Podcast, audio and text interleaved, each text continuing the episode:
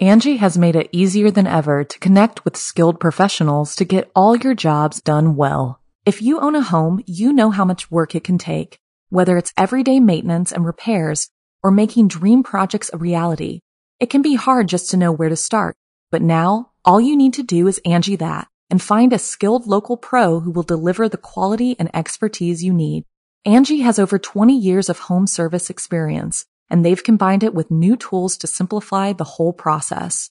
Bring them your project online or with the Angi app, answer a few questions and Angi can handle the rest from start to finish or help you compare quotes from multiple pros and connect instantly, which means you can take care of just about any home project in just a few taps. Because when it comes to getting the most out of your home, you can do this when you Angi that. Download the free Angi mobile app today or visit Angi.com. That's A-N-G-I dot com.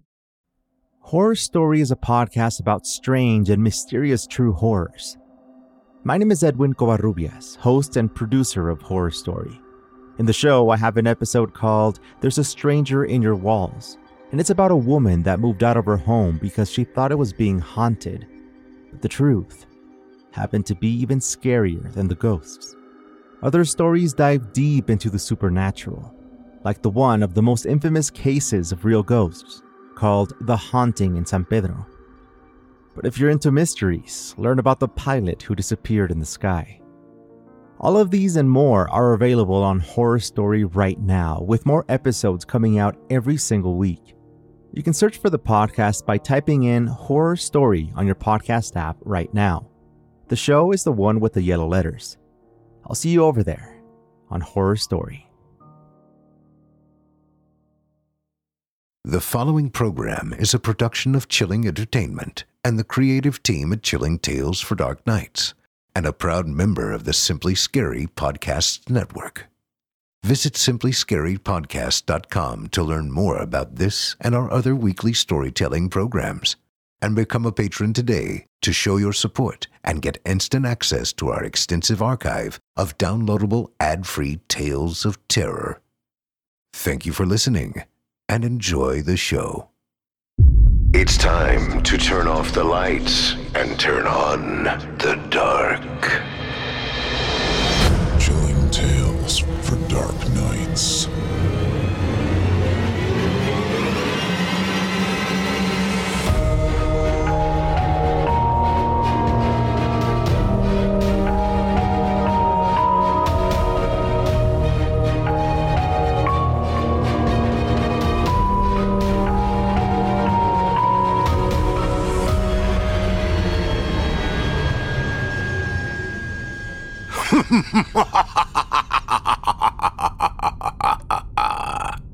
Good evening, listener.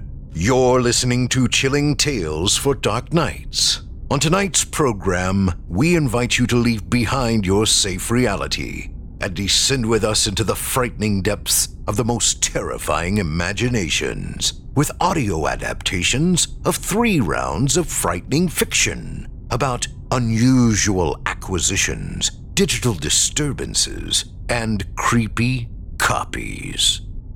I'm your host, Steve Taylor, and tonight I'll be your guide as we traverse the dimly lit corridors of your darkest dreams. Joining us tonight to help bring to life the frightening fiction of Eric Dodd, L. Chan, and Rachel Wesley are voice talents Ryan Borsis, Otis Jiry, and Jordan Lester. Now, get your ticket ready, take your seat in our theater of the minds, and brace yourself. It's time to turn off the lights and turn on the dark.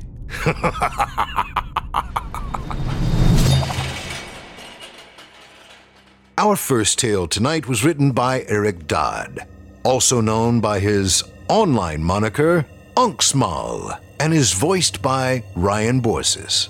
In it, our protagonist gets far more than they bargained for when they scoop up a gently used couch from the street.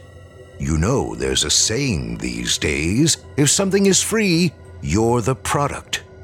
You've been warned. Without further ado, I present to you Curb Furniture.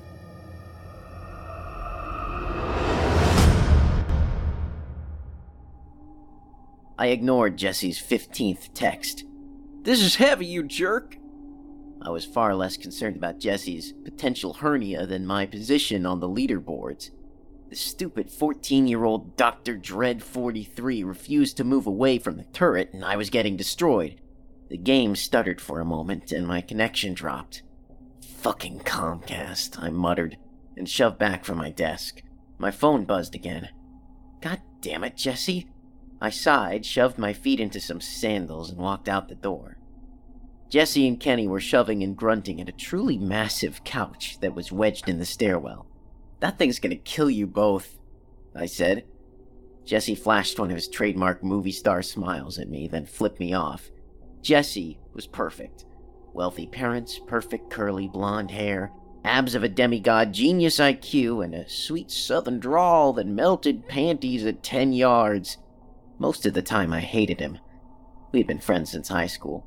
I think I shit myself, Kenny grunted. Come on, you lazy fuck, help us. I kicked off my sandals so I'd have a better grip on the old wood flooring, then wedged myself under part of the sofa and shoved. Slowly, with much sweat and profanity, the three of us got the sofa into the apartment. We kicked aside half full boxes and the three metal folding chairs, and shoved the sofa against the wall opposite the huge flat screen Jesse had bought on a whim one weekend. The sofa was long enough to stretch from one wall of the apartment to the other, it completely filled the space like the obelisk from 2001, except horizontal. Its fabric was a deep red, whorled and mottled with darker red that was nearly black. Each of its eight thick legs were carved to resemble claws, clutching spheres atop pedestals. Along the back of the sofa, nearly obscured by the overstuffed cushions, was a solid length of dark oak, intricately carved in flowing geometric patterns. Dude, this is gonna be awesome! Kenny said, scratching his beard. Kenny was, in a lot of ways, the physical opposite of Jesse. His hair, though curly, was an unruly mess. He was generally round, with a doughy face covered with more neglect than beard. Appearances aside, Kenny had an infectious, boy like charm that made him a great fun to be around. Come on, let's try it out! Kenny found the motherfucker, an assortment of remote controls that he had taped to the outside of a huge Jack Daniels bottle, on my desk. Jesse grabbed us each beers from the beer fridge, and we all sat down on the sofa. Jesse's flat screen turned on, and Kenny's PlayStation 3 started playing the so familiar dum dum da da da dum strains of the intro to Star Wars Episode 4 through my AV unit speakers. The sofa really was comfy, a significant improvement over metal folding chairs or the hardwood floors. The cushions were large and overstuffed, but not too soft. With the three of us sitting on it, there was still enough room for another two or three people. This is pretty nice, guys. Where'd this thing come from? I asked. We totally snagged it off the curb, Kenny said. I jumped up. oh, man, that's gross. There could be lice or bed bugs or something. No way, Kenny said. I checked it out. There's no bugs or anything. Kenny got down on the floor and knocked on one of the sofa's large wooden legs. This is solid oak, kiln dried. You can't get furniture like this anymore. Uh, well, you, you can, maybe, but you'll pay 20 grand or more. This baby has eight way hand tied springs, and I don't know what the fabric is, but it's high end stuff. I don't know how old it is, but my guess is at least 80, maybe 100 years old. As far as I knew, Kenny had never worked for a furniture store or dealt with antiques, but he had a talent for research and a huge retention for random facts. And you guys just found this on the side of the road? I said. Kenny stood up. Yeah, it was down on Blanchard and Third, along with a bunch of other stuff. You know how they set out stuff when people get evicted. I saw it this morning when I was going to class and had Jesse help me pick it up after. It's fine, man. If it had been out in the rain or something, we'd know by the smell, Jesse said. I did the sniff test all over it and under the cushions. It smells like old perfume or something, but not anything bad. We sat back down on the sofa, drank our beer, and watched a movie that we'd all seen a hundred times. I noticed the smell then, faint, like tobacco and flowers, or perfume. I didn't sleep well that night. I had my first nightmare. N- not the first nightmare of my life, but the first real one. The first one about the sofa. In my dream, it was somehow alive. The sofa's mottled red fabric glistened like raw, wet muscle, stretched taut over bones that groaned and ground against one another. There was something unsettlingly sexual about the way the muscles flexed against each other. I saw my hand reach out to caress a cushion. It was warm, almost hot to the touch, and it felt very good. I snapped awake. My heart was racing. I felt an indescribable sense of dread. I looked at my phone.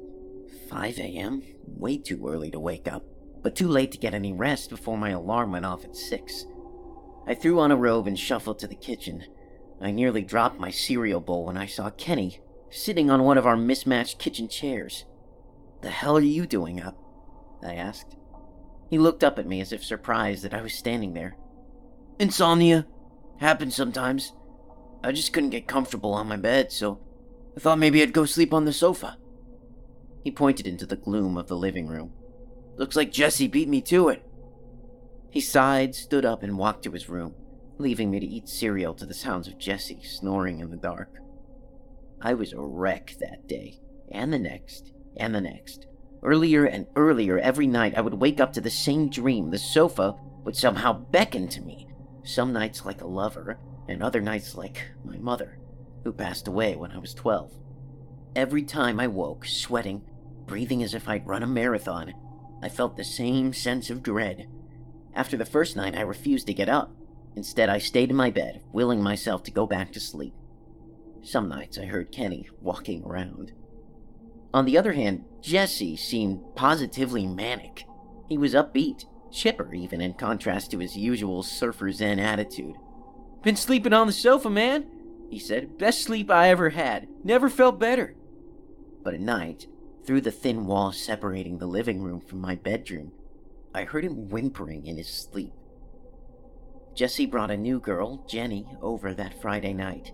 Jenny was thin, blonde, and insecure, another of Jesse's future ex girlfriends. She laughed at everything he said, and I don't believe she broke body contact with him the whole evening. We all sat on the sofa, drinking, smoking, and playing video games.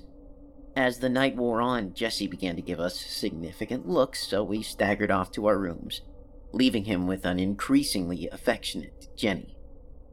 You better not stain the sofa, Kenny grumbled to me before closing the door to his room. I woke from another dream about the sofa. Something thumped against my wall. Ugh, I groaned. Another thump and a moan. Thump, thump. Damn it, I said and rolled off my bed. I threw on a shirt and shorts and stumbled blearily out of my room down the hall and into the living room.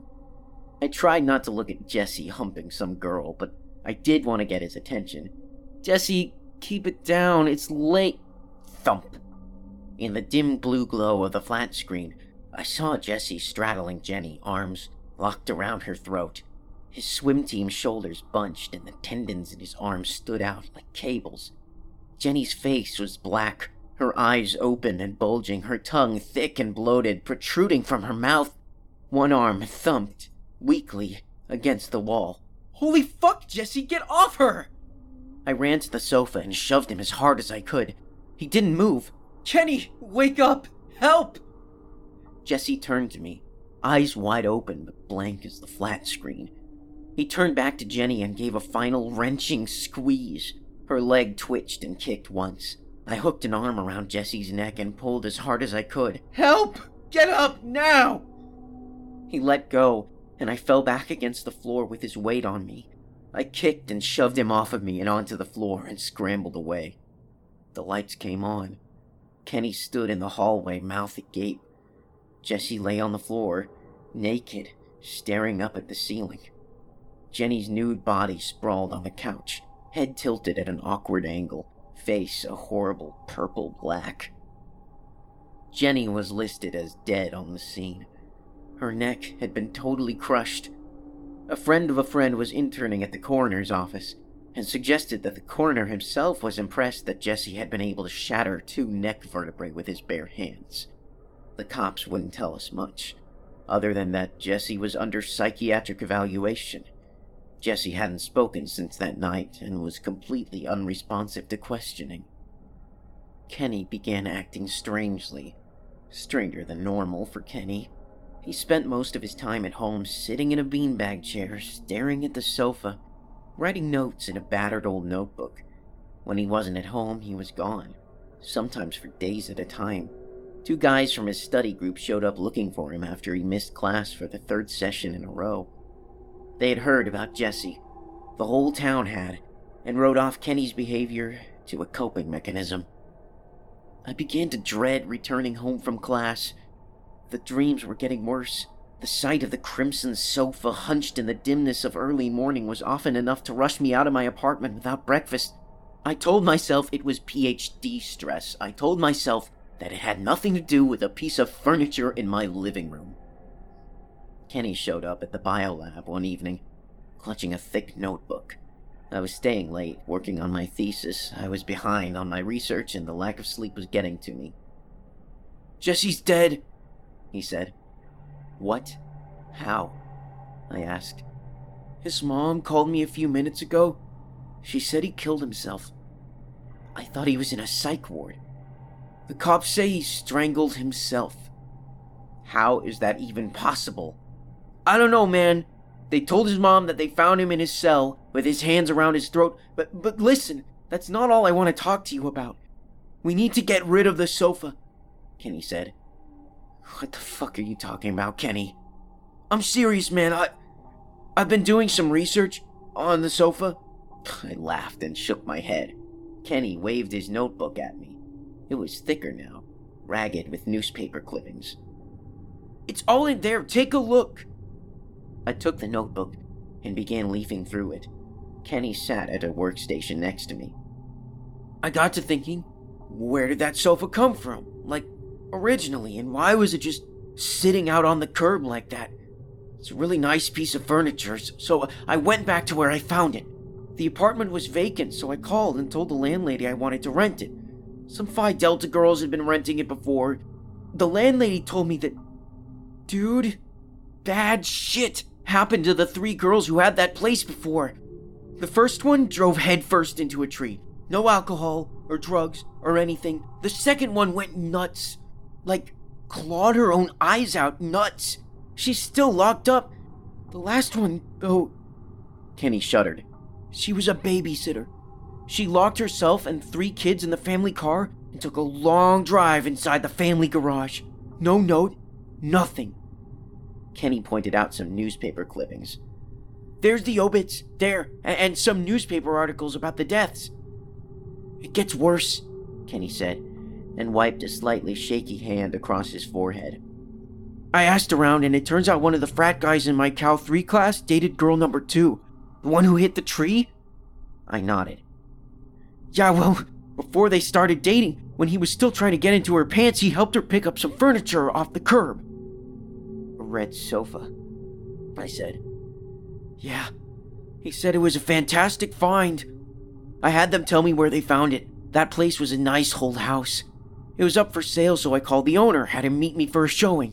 He said he'd inherited the place from his father, who passed away about two years ago. Said he'd sold all the original furniture, but he put some of the stuff out on the curb. I laughed and told him I just found an awesome old red sofa on the curb just a few weeks ago. He laughed too and said it was probably his dad's, and that he remembered how heavy it was when he picked it off off the curb the first time. He figured, since he found the sofa on the curb, it was only fitting to put it back there, as a way to give back. He was all jovial and shit, till I asked him how his dad died. Then he got all cold and said it was a family matter. Pretty much shoved me out the door. Kenny looked at me. Bet you can't guess who his dad was. No clue. Larry Munson. Oh, fuck. Munson had abducted, raped, and killed six young college girls over the course of three years. It was a town scandal, and an embarrassment for both the local cops and the FBI. Munson was 63 years old, far older than the normal profile for a serial killer. He never had any priors and didn't appear to have any tendencies before he started killing. I thought they blamed that on a brain tumor. Yeah, a brain tumor. Kenny said, or a fucking evil demon sofa. We both laughed for a moment, then stopped. I realized that both of us had glanced toward the door. toward our apartment, as if it might be listening. Anyway, before he kicked me out, I got Munson Jr. to tell me where he picked up the sofa. He said a lot of mean things about my mom, but he eventually told me he picked it up on Laurel Avenue. The building is gone now, but it was the site of a brothel. It was a nail salon for years, but everyone knew what was really happening there. Got busted about four years ago as part of an international human trafficking sting. They found a bunch of bodies buried in the sub basement. Apparently, the managers would retire employees who didn't perform up to standards. Kenny flipped a few pages in the notebook. Take a look at that, he said, pointing to a newspaper photo. The grainy newsprint showed the brothel manager's office, posh with expensive furniture, exotic plants, and a large overstuffed sofa. I bet it'd be red if this were a color photo, I said. Got hard to track after that. Obviously, I couldn't talk to the brothel manager or any of the employees. The manager's in federal prison and most of the workers were deported. Then I thought, what if I just look for the worst things that happen in this town? Then look for a sofa. Kenny pulled out a yellowed, glossy photo. No fucking way, man. This is too much. Every school kid in town can tell you who W.C. Malone was.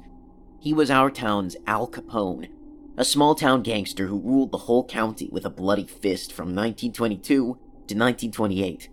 Capone might have been wealthier and more high profile, but rumor had it that Capone himself was appalled at Malone's tactics. According to some sources, Malone invented the Colombian necktie, in which a victim's throat was slashed and his tongue pulled through the cut leaving the victim to slowly drown in his own blood. Historical estimates put Malone's personal body count in the hundreds, and his gang's count approaching a thousand. Malone's reign of terror ended abruptly in 1928 when his girlfriend stabbed him to death with an ice pick.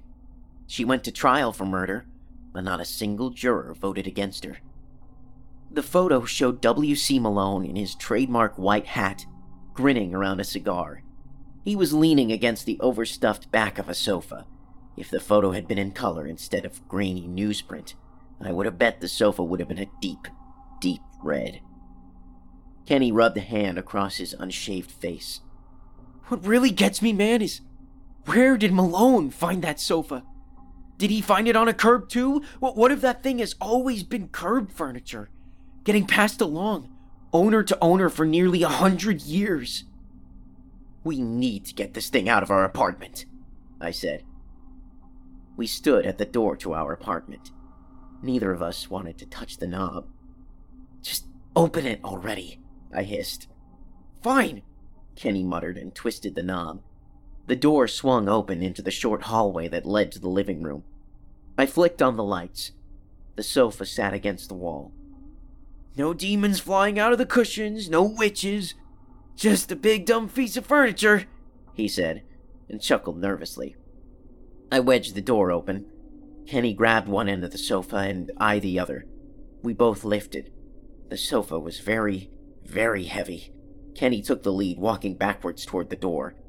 By the time we got to the door, we were both exhausted and dripping with sweat. We set the sofa down for a moment.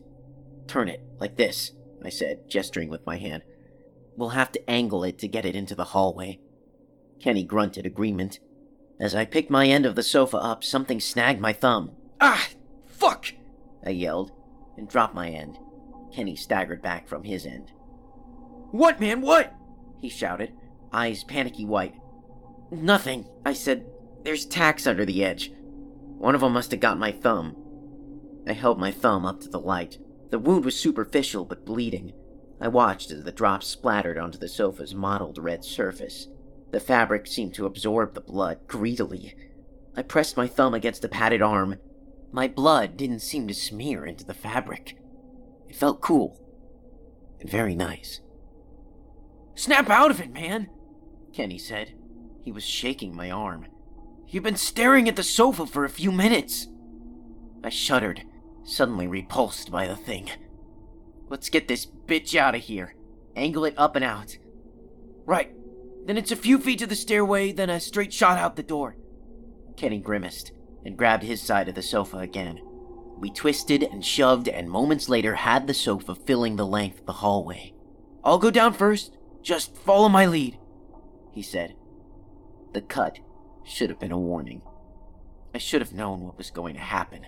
We both should have. I've gone over this part a hundred times, a million times, and this is what I still remember happening. I had the sofa by the end, arms braced around the heavy oak legs. Kenny had a similar hold. He called out the steps. One, two, three, four, five. At six, the sofa twisted. It rippled like a living thing, bucking in one wild thrash, ripping itself from my hands. Kenny fell backwards, skidding down the remaining stairs. The sofa fell after him. No, I must be honest. The sofa leaped after him. Its narrow edge crushed his skull like an eggshell. I saw this all as I fell forward to land on the upturned sofa. Cops, EMTs, neighbors, nobody saw the sofa. I suffered a severe concussion, a fractured ankle, and a broken wrist. The nurses and eventually the cops told me the stairs collapsed. They said the property management company was accepting full responsibility. They offered me condolences. Condolences for what? The only thing I could think of was the sofa. I didn't even think about Kenny until later. I kept having migraines. The doctors said they were from the concussion. The nightmares got worse. Every night I dreamed about the sofa. The cops quit talking to me. The migraines made concentrating difficult. I could barely walk. I had no place to go. My apartment building was still under investigation, so I slept in a closet in the biolab. Finally, after a particularly bad night, I realized one morning that I was standing in the lobby of the police station screaming about a sofa. One of the police officers recommended psychiatric care. I agreed and checked myself into a facility.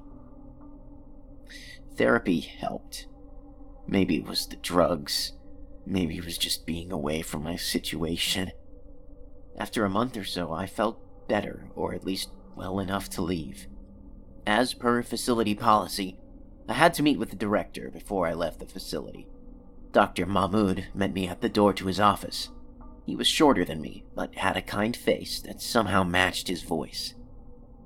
I hear you feel it's time to leave us? He said. Yes, sir. I smiled. I'm really feeling a lot better now. In that case, let's do our exit interview, he said, and walked around to his desk chair. He gestured behind me. Please, have a seat. I turned, and my smile slipped from my face. This is my new sofa. It's a beautiful antique. I found it on the curb just last week. How could someone just leave something so beautiful on the curb? I can assure you, it is very comfortable.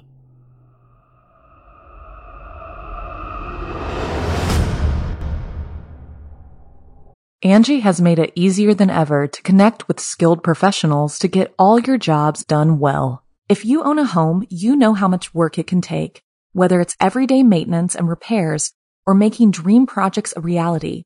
It can be hard just to know where to start, but now all you need to do is Angi that and find a skilled local pro who will deliver the quality and expertise you need.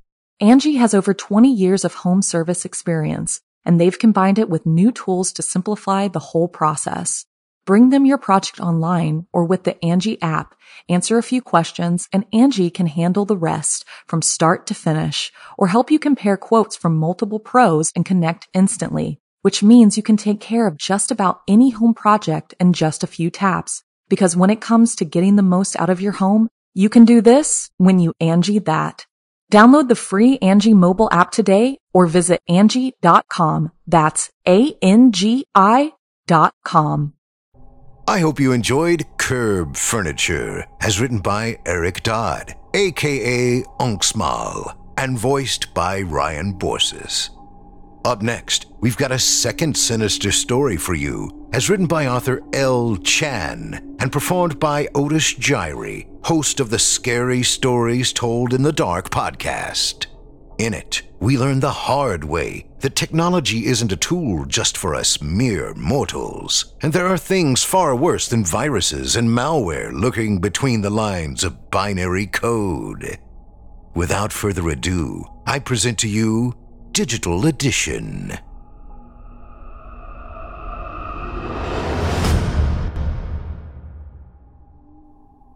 Joe reacted to the chime of the incoming email as a mother would to the cry of a child. His fingers danced a complicated flamingo across the keyboard, accompanied by the clacks of the strikes of his fingertips.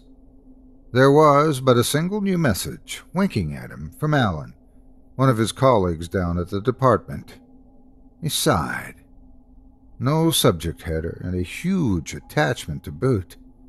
A twitch of his index finger brought the email up. No content either, nothing but a single mysterious file. Nothing recognizable in the file name, just a string of nonsense numbers. Another click would have opened the file. Joe would have. He almost did. Of all the times to trigger one of those banal reminders from IT. His finger was heavy on the mouse button as he drew the translucent ghost of the email from his inbox and held it over the trash icon.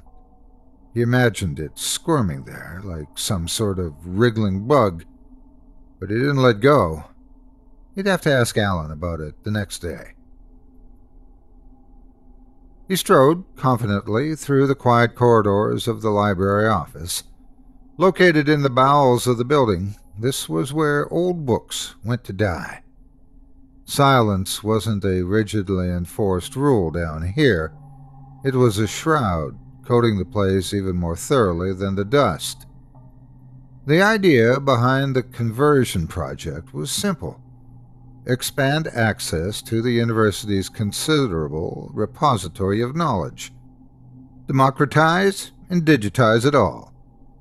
It would save the university a bundle when the books were evicted from the premises shipped off to some off-site storage to molder and rot, their erstwhile homes converted into shiny new offices. There were a few teams on the conversion project, Alan led one of them, working on cataloging, scanning, tagging, and bagging. Alan and his small team were working on some particularly strange texts. A mismatched team, to be sure, Gordon was a department veteran, counting down the days to retirement. With his spindly arms and little pot belly, he reminded Joe of a starving tick. Kimberly was a fresh faced young lady in her mid twenties, her hair dyed an unnatural pink, the buttons on her clothes holding in rolls of flesh straining at cheap cloth. And Alan, of course. He and Joe had entered the administration at around the same time, a lucky break had given Joe a slight head start in his career above Alan, the smarter of the two, and never afraid to let Joe know it. They'd been friends at the onset, but not so much anymore. Alan's team was working on something particularly dark. One of the older professors had been an avid picker, known to scavenge the many yard sales and antique shops up and down the New England coast. He had a particular morbid focus on the unsavory past of the region, and his collection reflected that. The man was long gone, dead by his own hand. He had been indulging in a little action on the side with one of his teaching assistants, an affair that went sour in a spectacular fashion. The scandal rocked the university at the time, ending with his hand curled around a bottle of pills, the dried vomit crusting on his papers. Digitizing that esoteric collection was both daunting and futile. Joe needed Alan's keen attention to detail, and Alan's career, in Joe's opinion, needed the kind of handbrake that could be afforded by chasing down a pointless project. Alan's strange email had reminded Joe that he had been meaning to check up on the team for some time. Joe rapped on Alan's office door a little harder than he had meant to. The long walk down had given him time to ruminate over the slipping schedule. His armpits chafed against the sodden folds of his shirt, compounding his annoyance at the mocking silence from behind the door. He barged in, the door swinging open to reveal a cramped office, books piled high, concealing much of the darkened room. The light from the corridor ventured hesitantly inwards, reluctant to illuminate more than a small portion. The switch by the door clucked at him irritably, telling him the lights were out. He turned to go, but paused at the sound of something stirring deep in the room. Alan! he called. Joseph. The response was breathy, a sigh almost. Joe felt his anger from a moment ago dissipate, like so much mist before the morning sun. Fear lurked below, uncomfortably perched on his stomach and blocking the back of his throat.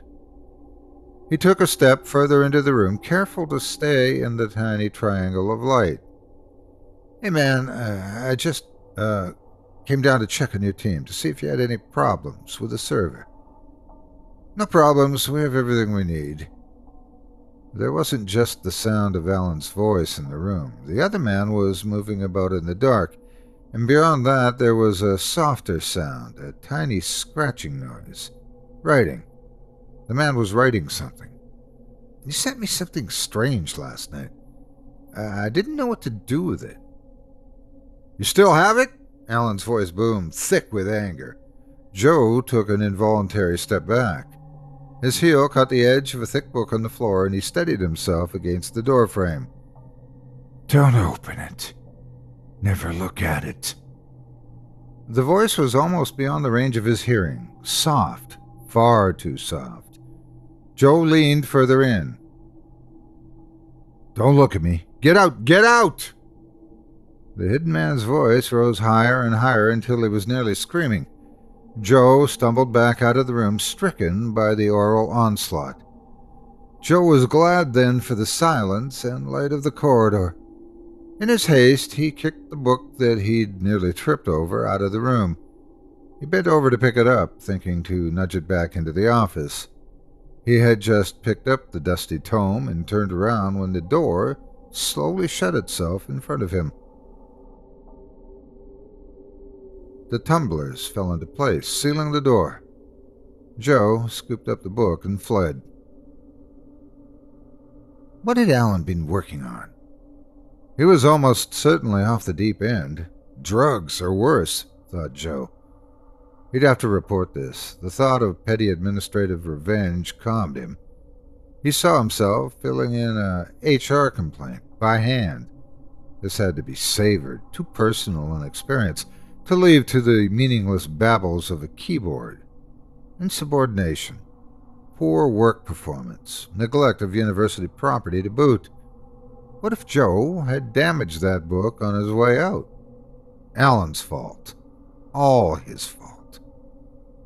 He settled down at his desk, squirming uncomfortably until he fit his bulk into the cheap office chair the department had provided him. Where to start? Probably with the damage to university property, something concrete that wouldn't require much investigation uh, from HR. He set the book on the table reverently. The cover was plain black leather, cracked and worn with age. No title, no author, nothing on the spine. Joe opened the book gingerly. The first page was blank. Lines appeared on his brow. He flipped a page. Blank. And another. Blank. The book was blank throughout. Joe shut the covers, eliciting a cloud of dust. He sneezed. Strange, he thought. A notebook, perhaps? An empty notebook wasn't about to find its way into the university's collection. He powered up his computer and, upon opening up his emails, discovered nothing new, apart from a reminder from IT to clear his inbox before he overshot his email quota. Odd. He'd always been particular about filing off his emails. He managed to find an email with Alan's latest progress report. Up to now, he'd been impressed with Alan's attention to detail. The man was thorough, He'd cataloged each digital edition obsessively physical descriptions, book length, authors. Joe soon realized the folly of his work. He had no information about the book whatsoever. In any case, why on earth would he be looking for a blank notebook in a catalog of books? The episode must have unbalanced him more than he cared to admit. Something had caught his eye, though. The index, the catalog index, on the last book the team had worked on. He checked Alan's other email to be sure. The numbers lined up. Alan had sent him the last digital edition last night. He looked up the details of the catalog. Cover, black leather. Dates to mid 17th century based on the style of language used. Approximately 251 pages long. Author unknown. Title not specified. Something clicked. It had to be the same book but the book on the table was empty. He picked it up again, looking closely at the pages. Handwritten, they had said. He could see the little indentations left behind, ghost words, as though someone had scrawled on the pages with a pen and no ink. So, a team, working on arguably the most boring task in the world, managed to mess up their work. Alan, waiting somewhere off the deep end, muddling around in the dark of his office. A 300 year old book, one that had been read and digitized, with nothing more than blank pages. This was turning out to be a bad day.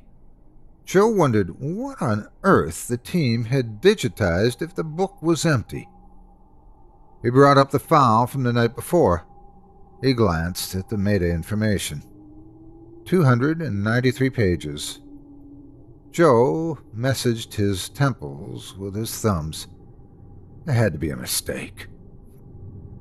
There were more pages in the digital edition than in the empty physical copy. Joe looked up at the text of the book. Except it wasn't the handwritten script of some long dead hand. Arrayed before him was a mind numbing array of symbols, odd geometric shapes juxtaposed with curling lines his tongue dried as he drew shallow breaths through his open mouth. The symbols seemed to dance and writhe before him. He'd never seen this foreign alphabet before, yet they seemed to whisper to him. Couldn't make out what they said, but they hinted at some grotesque shape, amorphous yet many legged, curling and chittering beyond the range of his sight. It took a supreme act of will for Joe to close the document. He wiped his brow with his sleeve, unsurprised to see a damp spot left by his sweat.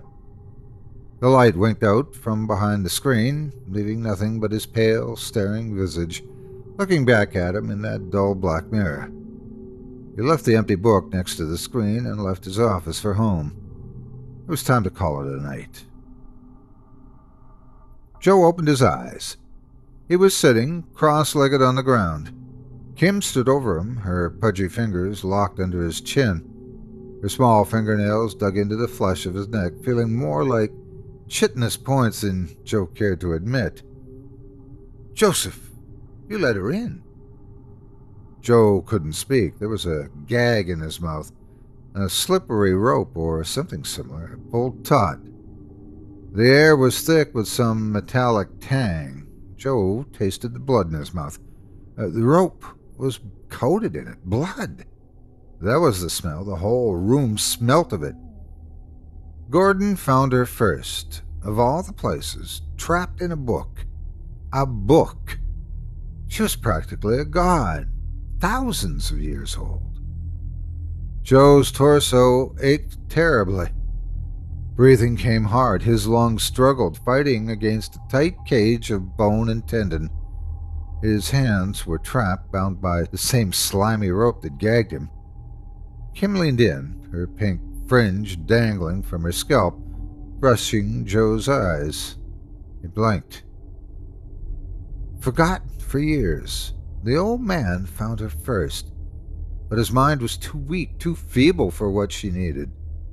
We are different, young, strong, fertile minds. We will add our songs to hers. We nurse her young. We nurse them here. She tapped her skull with her free hand hard enough to produce dull thumps. Joe began to cough and retch, the gag in his mouth smothering him.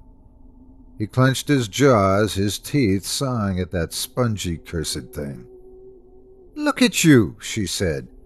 Her face, near enough for him to smell her stale breath over the reek of the blood. Her eyes were glazed and unfocused, looking straight through him. She flexed her fingers, the points of her fingernails breaking the skin on his neck, eliciting a snort of pain from Joe. Weak, unworthy, she snorted, standing up and rubbing her hand on her thigh, as though to scrape away something dirty. He finally managed to spit the gag from his mouth. He felt the rope hit his lap with a dull, wet smack. He looked down, down at the gaping hole in his torso, the squirming, purplish mass of intestines spilling out onto his lap. He raised his wrists, saw his innards wrapped around them. Before he opened his mouth to scream, he followed the trail of viscera spread across the floor. There in the chaos, amidst heaving loops and whirls, he saw the letters of the book, pulsating with an obscene life as his last meal made its way through the bowels. Joe kicked off the sheets, a sodden, sour smelling mess. He rubbed at the gummy corners of his eyes with one hand, whilst the other kneaded the ample flesh around his midsection, squeezing it hard enough to hurt. He hadn't seen Kim in over a week. Why the unsettling dream, then? The light streaming through the window told him he had overslept. He was going to be late. He got into his office a little past ten. He settled down into his chair again and arched his back. The pops in his spine gave him no satisfaction. A cup of coffee sat on his desk, the white steam curling above the dark brown fluid. He began his daily ritual, hoping that the smooth flow of routine would soothe his mind. Empty inbox. Nothing except another reminder from IT to clear his emails. Odd. He hadn't received anything since Alan's message. They were being overly enthusiastic again.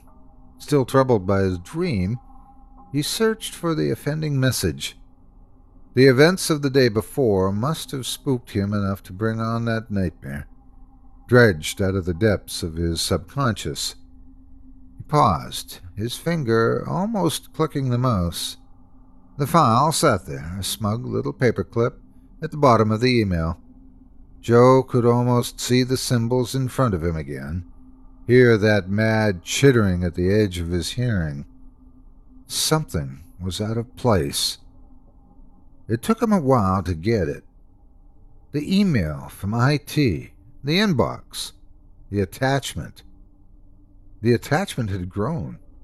It was bigger than it was when Alan sent it to him. Impossible. He opened the digital edition again to see what he already knew. The number of pages had increased. The book was growing. He scrolled through the document. The symbols came to life, crawling up the screen like a horde of many legged insects. The undulating wave gave him a sudden bout of nausea. He got to the end of the book. He didn't have to look closely to find the familiar sequence of loops and whirls from his dream at the end of the book. He picked up his phone and dialed his assistant. Could you get me Kim on the line? He brought his coffee to his lips. There was silence. He lowered the cup. Did you hear me? I asked you to help me call Kim. Oh, Mrs. Mr. Robinson, hasn't anybody told you yet? Miss Eccles passed away. It was in the news yesterday. Someone found her two days ago. He hissed as the hot coffee sloshed over the rim, burning his fingers and splashing onto the table. They don't think she was murdered. Folks on the news said there was a huge mess in the apartment. She'd taken a knife to herself. All the doors and windows were locked from the inside. His assistant was babbling. Joe lowered his scalded finger down to the table, swirling it around in the puddle of coffee without looking. So nobody got out and in for a few days. She spoke faster and faster, the words rushing out, nearly incoherent. They say her dog must have been starving, considering what it did to her body. Two days. She'd been dead two days. His assistant was still going on about it, but it was just a wave of noise. Without a word, he set the phone down, gulping down a deep, rattling breath to try and calm himself. He suppressed a shriek upon seeing the twisting symbols rendered in coffee upon his table. Joe gathered up his coat. He was going to speak to Alan again. There was no answer from behind the cheap plywood door. Joe tried the office line and Alan's mobile. Nothing there either. The door still wasn't locked. The scene beyond the door was exactly the same as before. Mountains of books blocked Joe from looking further into the room. As if reluctant to venture deeper, the harsh fluorescent lighting from the hallway struggled to reach beyond the vicinity of the threshold. The light switch still wasn't working. This was a mistake. He turned to leave. Joe, hey, buddy. Joe froze. There was that same breathy, unearthly quality to Alan's voice. Alan gave a little hiccuping giggle. Hey, man, come on in. Don't be shy. Joe stepped across the threshold. The room seemed cooler than the corridor outside. Close the door. It'll be easier for us to talk. Your lights are out, Al. I can't see a thing. I see all I need to see. It'll be better for you this way.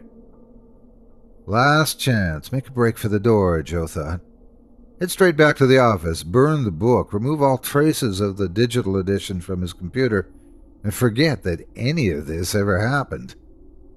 The click of the door shutting had a certain finality to it, as though he closed off more than the rest of the hustle and bustle of the university. Maybe he left the last vestiges of normality outside. Only madness remained. You're doing fine there, buddy. Just take two steps forward. Good. Now another three steps to your right. Mind the books. We can talk now. Joe swept his hands in front of him. The center of the office had been cleared of furniture. He wandered forward, shuffling his feet across the carpeted floor, a resounding hiss accompanying each and every footfall. His probing fingers met the wall. Why'd you send me the book, Al? Because only you could have done what I wasn't allowed to. That was the point. The person that you are, timid, think you're in control, little man in big shoes. I need to know what the symbols mean. What are they doing to me? The room fell silent. Joe took a single deep breath and held it till his lungs seemed fit to burst and the blood pounded in his ears. You read it? Yes. Then it is over. I failed. What was I supposed to do? Alan snorted. Nothing special. Do what she wouldn't let me. Follow your routine. Hide in your little shell, department head. Never open attachments. File them away. Delete her. Who are you talking about? Kim told me about her. Kim told you nothing. She's the one that was in the book, the one that's living in your computer now. How can a person live in a book? Not a person. Gordon found her first in some musty old tome. She isn't human. She's something else, something worse. You know what I think? I think she's more like a virus. Do you know how viruses work? Like germs. More than that, buddy. We don't know whether they're alive or not, just some DNA in a little package. Pure information, man. Genetic information that gets into a cell and changes your behavior. Makes the cell birth more viruses. That's what I think she is. She's in my head now, in all our heads. That's what they did, found a way to reduce something to its essence, an idea. An idea reduced into writing. The book wasn't full when the professor found it. She's changing me. I can hear her. And there's something more. I think she's growing. Pages keep getting added. Even while we were converting it, pages kept filling up. Alan's voice seemed to come from everywhere at once. Joe ran his fingers up the wall. They came away wet and gummy. He knew what coated the wall without having to smell his fingers. What happens in the end? I don't know. My journey is already over. Joe groped blindly about the room, using his fingers as a guide against the wall. His foot thumped against something heavy. He kneeled down. Why the lights then? Joe's hand brushed against something slick and clammy. When he found his fingers at the end of it, he jerked his hand back. The lights are already on, Joe. You see what I see. We're all together in her now. We bleed into each other. I'm done. It's up to you now. I'll see you soon. Joe winced as the world went white. Colors and lines slowly came back into focus. The walls were covered, floor to ceiling, in the same twisting, obscene symbols. Some were still dripping. The smell of blood was overwhelming. Along with the symbols came a mad, scrabbling whisper. Something in the letters was alive. A terrible, inhuman intelligence.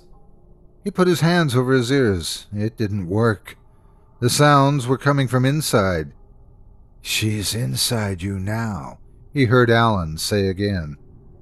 Joe had to look away from the walls. When he saw what was lying on the floor, he had to bite the inside of his cheek to keep from crying out. Alan was sprawled on the floor. Joe couldn't help but stare at the man's lips, hoping to see some signs of life from those purplish flaps. Alan must have been dead for some time. Long gashes crisscrossed his arms, the oldest already scabbing over. Joe knew where Alan had found the blood to write on the walls. You see what I see, Alan had said. It was dark for Alan, impenetrably dark, because Alan couldn't bear to look at the writhing letters either.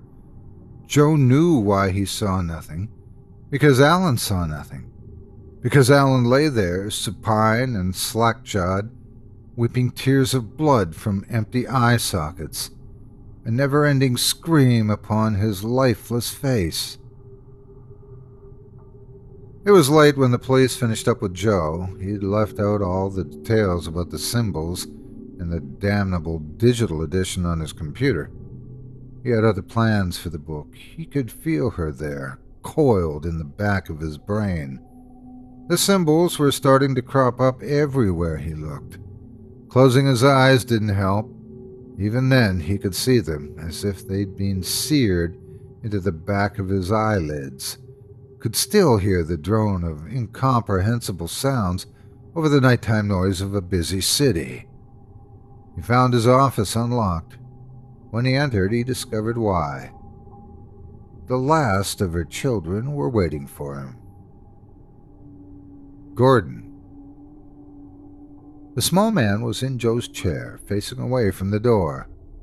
The light gleamed off his scalp, visible through his thinning hair. All Joe could see was the top of Gordon's head and his pale forearm on the armrest of the chair, coated with a sheen of fresh blood.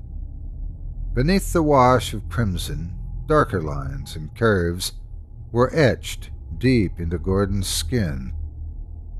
Gordon grunted as he spun around to face Joe. Joe's back hit the door as he took an involuntary step back.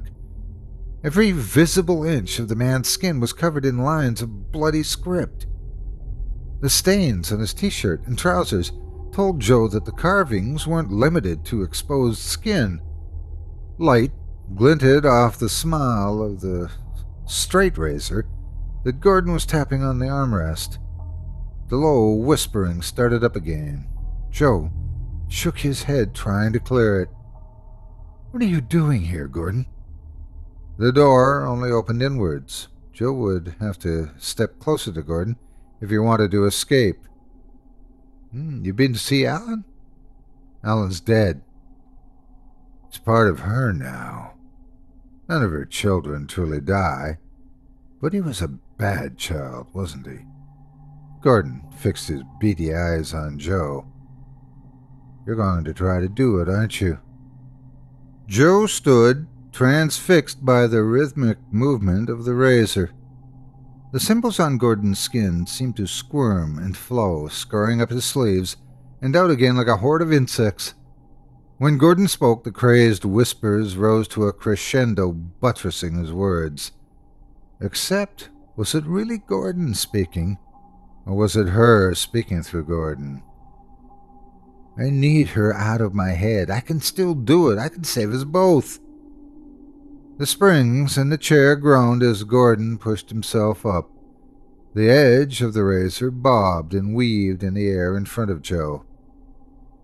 How little you understand, afraid to be part of something greater than yourself for once. The blade drew near.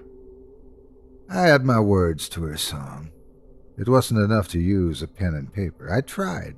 Oh, no, not enough at all. This is better. Our flesh sings with her, and you would try to end all of this. It was getting too close. Joe had to make a break for it. A moment's hesitation, and all was nearly lost. The little snake of a man saw Joe tense up, and that was all the invitation he needed.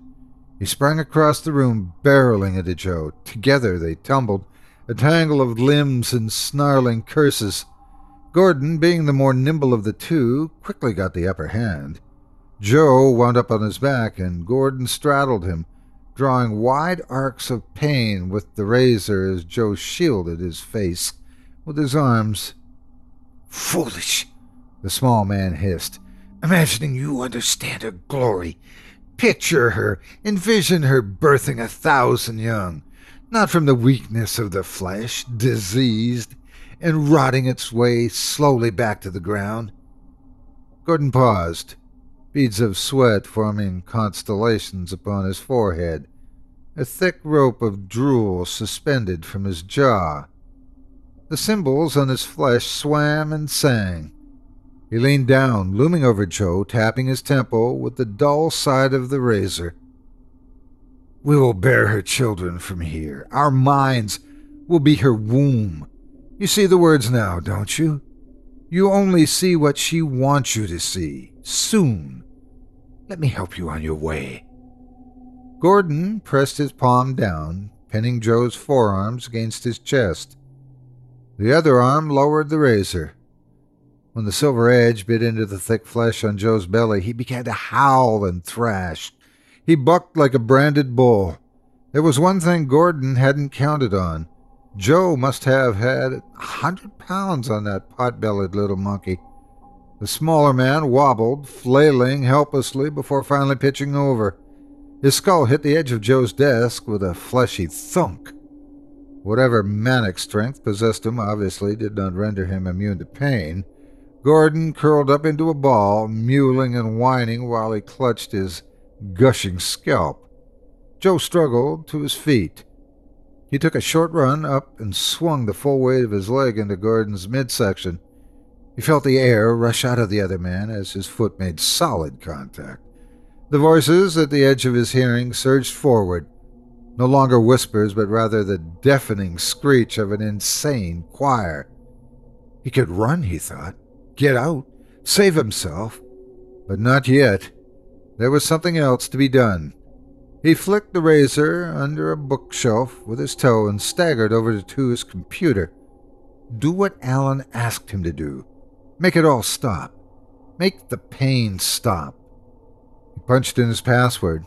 His inbox sat before him. He blinked and rubbed at his eyes, leaving a smear of blood across his face. He watched as the letter Q lengthened, sprouted spindly legs, and scuttled across the screen. The soft plastic bulged obscenely with its progress. All around it, letters were melting, the lines of text losing their veneer of familiarity. He was losing it. He squirmed his eyes shut and raked his fingers down the long, deep cuts on his forearm, hoping that the pain would bring him some focus. He squinted, the lines of the screen blurring and swimming. There, there it was. He moved his fingers in a familiar dance across the keyboard. The screen slowly came back into focus, then human chorus fading back to silence. Had he won? Gordon groaned. No time. He snagged his mobile phone off the table and quickly left his office, dialing for the police as he went. The little man got to his feet. Joe had done a real number on him. He had no idea why she had summoned him there. He didn't know how badly he had been hurt. She had some plan, some greater design. He felt the symbols on his body shift and twist. Sometimes he could almost see her shape, that of a long, sinuous, many legged horror. He imagined her curled around his brainstem, her needle like appendages stroking his thoughts like the gentle fingers of a lover. Come, she said. Come and see how it begins. He held two scarred forearms against his belly as he stumbled towards the computer. The fat man hadn't won, far from it. He saw his mother sitting there, a simple computer icon, bulbous and pregnant with promise. Before his eyes, he watched the size of the file waver and grow. Bigger. It flowed again, bigger still. He bared his teeth, whether in a smile or a rictus of pain, he, he knew not. Never again, never again to be trapped. My song will be heard everywhere in this age. I have so much to show you all. What could that obese dolt give her that he could not? A university department head was nothing when compared to her glory. But there were things the fat man could do, things that even a devoted son like Gordon could not. Then he saw it, what she wanted all along. Her designed, grand and beautiful. To coax, to shuttle the silly man down this path. In the distance, sirens wailed, coming closer. A fresh email from IT appeared in Joe's inbox. They were beyond caring about the swelling file on the server. No, they were more interested in why a department head would abuse his access rights to the university wide mailing list. Gordon was content. He sat back in the chair, running his fingers down the burning text on his arms as he waited for the end.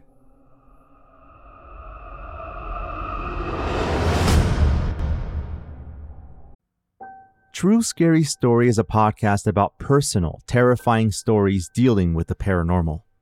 True accounts from people who live through strange and supernatural experiences, told directly by them.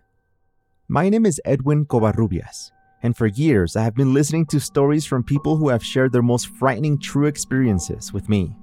There was one story recently called There's Something in the Closet, where Juanita tells us about her experiences growing up in a house where she would see objects physically move on their own, but the rest of her family would act as if nothing was happening. It wasn't until years later that she found out what the source of it all was. Which makes me wonder if you were to witness a haunting, who would believe you? Come find True Scary Story by typing it into your app right now. I'll see you over there on True Scary Story. I hope you enjoyed Digital Edition, as written by L. Chan and performed by Otis Jiry. If you enjoyed that last tale, I personally want to encourage you to check out Mr. Jiry's podcast, Scary Stories Told in the Dark now in its seventh season and available on Apple Podcasts, Spotify, Stitcher, and wherever else you can listen to and subscribe to your favorite storytelling programs. Or visit simplyscarypodcast.com and visit our shows page, and you'll find it there. Each of Otis's seven seasons has 24 episodes, so if you're new, Oh boy, do you have a lot of catching up to do. if you enjoy what you hear, please leave Otis a kind word and a five star review on the app of your choice. And let him know you heard about him here on Chilling Tales for Dark Nights. It would mean a lot to the both of us. And besides that, Otis is a fantastic guy. Up next, we've got a third and final dose of darkness for you in the form of a tale from author Rachel Wesley, and it's brought to life by voice actress Jordan Lester. In it, we'll learn that not only can looks be deceiving, so can voices. Without further ado, I present to you Mimic.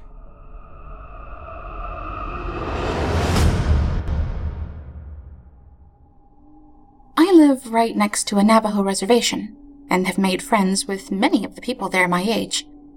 We like to hang out, play video games, and just be normal teens. I walk over a lot since my best friend lives a little less than a mile away from me. This isn't a long trek and usually only takes me about 25 to 30 minutes. I've made this trip dozens of times and have grown very comfortable with it. I know the people along the way, so I'm not scared or on edge. There is a patch of forest, however, about midway there. It's a little unnerving sometimes. There's always that feeling of being watched. This was a regular occurrence for me, so I tried to just ignore it and shake it off as my mind playing tricks on me. This day, I spent more time at my friend's house than I meant to, and when I left, it was already getting dark. I reached the stretch of forest right as the sun disappeared from the sky. I shivered a little as I readied myself to begin the journey through. I was ten steps in when I heard a branch snap. You know the sound. The one that screams, There is definitely someone or something there with you. I froze, not sure what I should do next. Should I run? Should I turn around and book it back to my friend's house? I didn't know the best option in this situation. I whispered, Hello? My voice cracking as the words fell from my lips. I don't know why I even opened my mouth, but it was out there, so I listened for any reply. My heart sank when the answer came back in the sound of my voice. Hello? I started to breathe too fast. My heart pounded against my chest. I felt like I might faint. Hello? My voice came again, but not from my mouth. I wanted to run, but my feet felt cemented to the ground. I couldn't scream. I couldn't reply as my voice echoed over and over from a short distance away. I couldn't pinpoint exactly where it was coming from, it sounded like it was everywhere around me. Hello? Hello? Hello? It repeated. Stop it! I finally managed to tear from my lips. Everything went silent. For a seemingly endless minute, nothing happened. The air grew stale, and I realized for the first time that there were no typical forest sounds. There were no bugs, no frogs or crickets, nothing. I stood there, terrified, waiting to see what would happen next. Stop it! It mimicked back. I'd had enough and was willing my heavy legs to move. Before I could take a step, I heard rustling in the bushes twenty feet to my left. I watched in horror as a deer head with huge antlers protruded through the brush. As it came further out and stood up on twos, I took off. I flew out of those woods and all the way home in record time. I said nothing to my mom when I got there. I just went up to my room, laid down, and thought about what happened. My mother came in at some point and asked me if everything was all right. I replied that yes, I was just tired. I don't know why I didn't tell her. I guess I might have been afraid of how she would react. I called my friend and told him everything. He freaked out and told me that no matter what happened that night, not to reply or look out my window. This terrified me even more. He said to call him the next morning and he would explain more, and that he had to speak to his grandfather as soon as possible. That night, I didn't sleep. At all. I stayed awake, listening to every little sound the night brought. Around 3 a.m., just as I was about to drift off, the air changed, and the night sounds quieted. I felt my heart begin to pound. I lay there, waited, pulling the covers up over my head like a child, far too scared to move. Hello? I cried after a long moment of stillness. It was all I could do. Hello? Stop it! It said mockingly, mimicking what I'd said in the woods again. It was terrifying enough when it copied what I said, but then it did something new. It called my name. Amy? My mother's voice. Amy? Amy? Come here. Hello? Stop it! My voice again. For the rest of the night, the creature outside my window called my name in my mother's voice and repeated what I said in the woods over and over. In the morning, when the sun broke through the dark, it finally stopped. I fell into a fitful sleep. I woke around noon to my friend calling to tell me he had spoken to his grandfather and could explain what happened to me. He said there was a creature they called Naldlushii, he who goes on all fours, or a skinwalker. He explained that it was an evil witch that used dark magic to transform into an animal with the attributes it required, and that it had caught my scent and knew me now. He also warned me that since it knew me now, that it would always follow me, that I would always have to be careful. Last night, I heard scratching on my window, then a low hum. The creature began saying my name again, but also adding in things I hadn't said, all in my mother's voice. At one point, it started calling my name, drawing it out slowly. Amy. It called. It tried to get me to come outside, or to open the door and let it in my house. This went on all night. I feel like I've gone crazy. Somehow, I've been told, I'm supposed to deal with the fact that some thing is going to stalk the shadows around me for the rest of my life. I can't take that.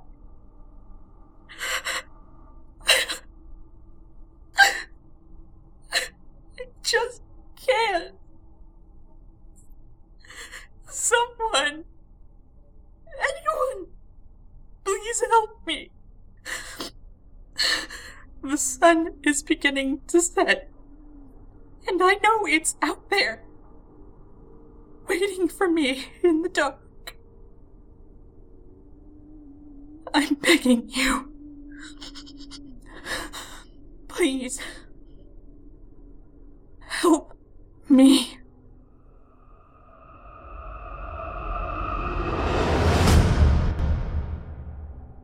I hope you enjoyed Mimic as written by Rachel Wesley and voiced by Jordan Lester. Thank you for joining us for tonight's program. As a reminder, take a moment to stop by our iTunes page and leave us a five star review and a kind word, and to follow us on Facebook, Twitter, and Instagram. And of course, subscribe to us on YouTube, where you can find an archive of our work going back to 2012. And please consider signing up as a patron at our website, chillingtalesfordarknights.com, to show your support and get all of our content ad free. I'm your host, Steve Taylor, and it's been a pleasure. Tune in again next week when we once again turn off the lights and turn on the dark. Sweet dreams, listener. Sweet dreams. Thanks for joining us. You've been listening to Chilling Tales for Dark Nights, a production of Chilling Entertainment and a proud member of the Simply Scary Podcasts Network. Visit simplyscarypodcast.com today to learn more about our network and our other amazing storytelling programs. Tonight's program was hosted by yours truly, Steve Taylor. Selected stories have been adapted with the kind permission of their respective authors. Original music provided by Luke Hodgkinson and Jesse Cornett. Sound design and final mixing and mastering by executive producer and director Craig Groshek. Logo by Craig Groshek. Got a scary tale of your own that you'd like performed? We take submissions. Email it to us today at submissions at chillingtalesfordarknights.com to have your terrifying tome considered for production in a future episode of this show. If you enjoyed what you heard on tonight's program and are joining us on your favorite podcast app, subscribe to us to be sure you never miss an episode and leave us a five star review and a comment. Your feedback means a lot to us. You can also follow Chilling Tales for Dark Nights and yours truly on Facebook to connect anytime and get the latest updates on this and other programs and my channel. If you're listening on the Chilling Tales for Dark Nights YouTube channel, do us a favor and hit the subscribe button and the bell notification icon for CTFDN as well to get more spooky tales from me and the crew each and every week. And don't forget to hit that thumbs up button to tell us how we're doing and leave a kind word or a request. And don't forget to visit us at chillingtalesfordarknights.com and consider supporting the team by becoming a patron. In addition to helping us out, you'll get exclusive access to our audio archive and ad free downloads of all your favorite stories, including those you've heard on this program. We'll be back next week with more terrifying tales to keep you up all night. But that's all right. Who needs sleep anyway?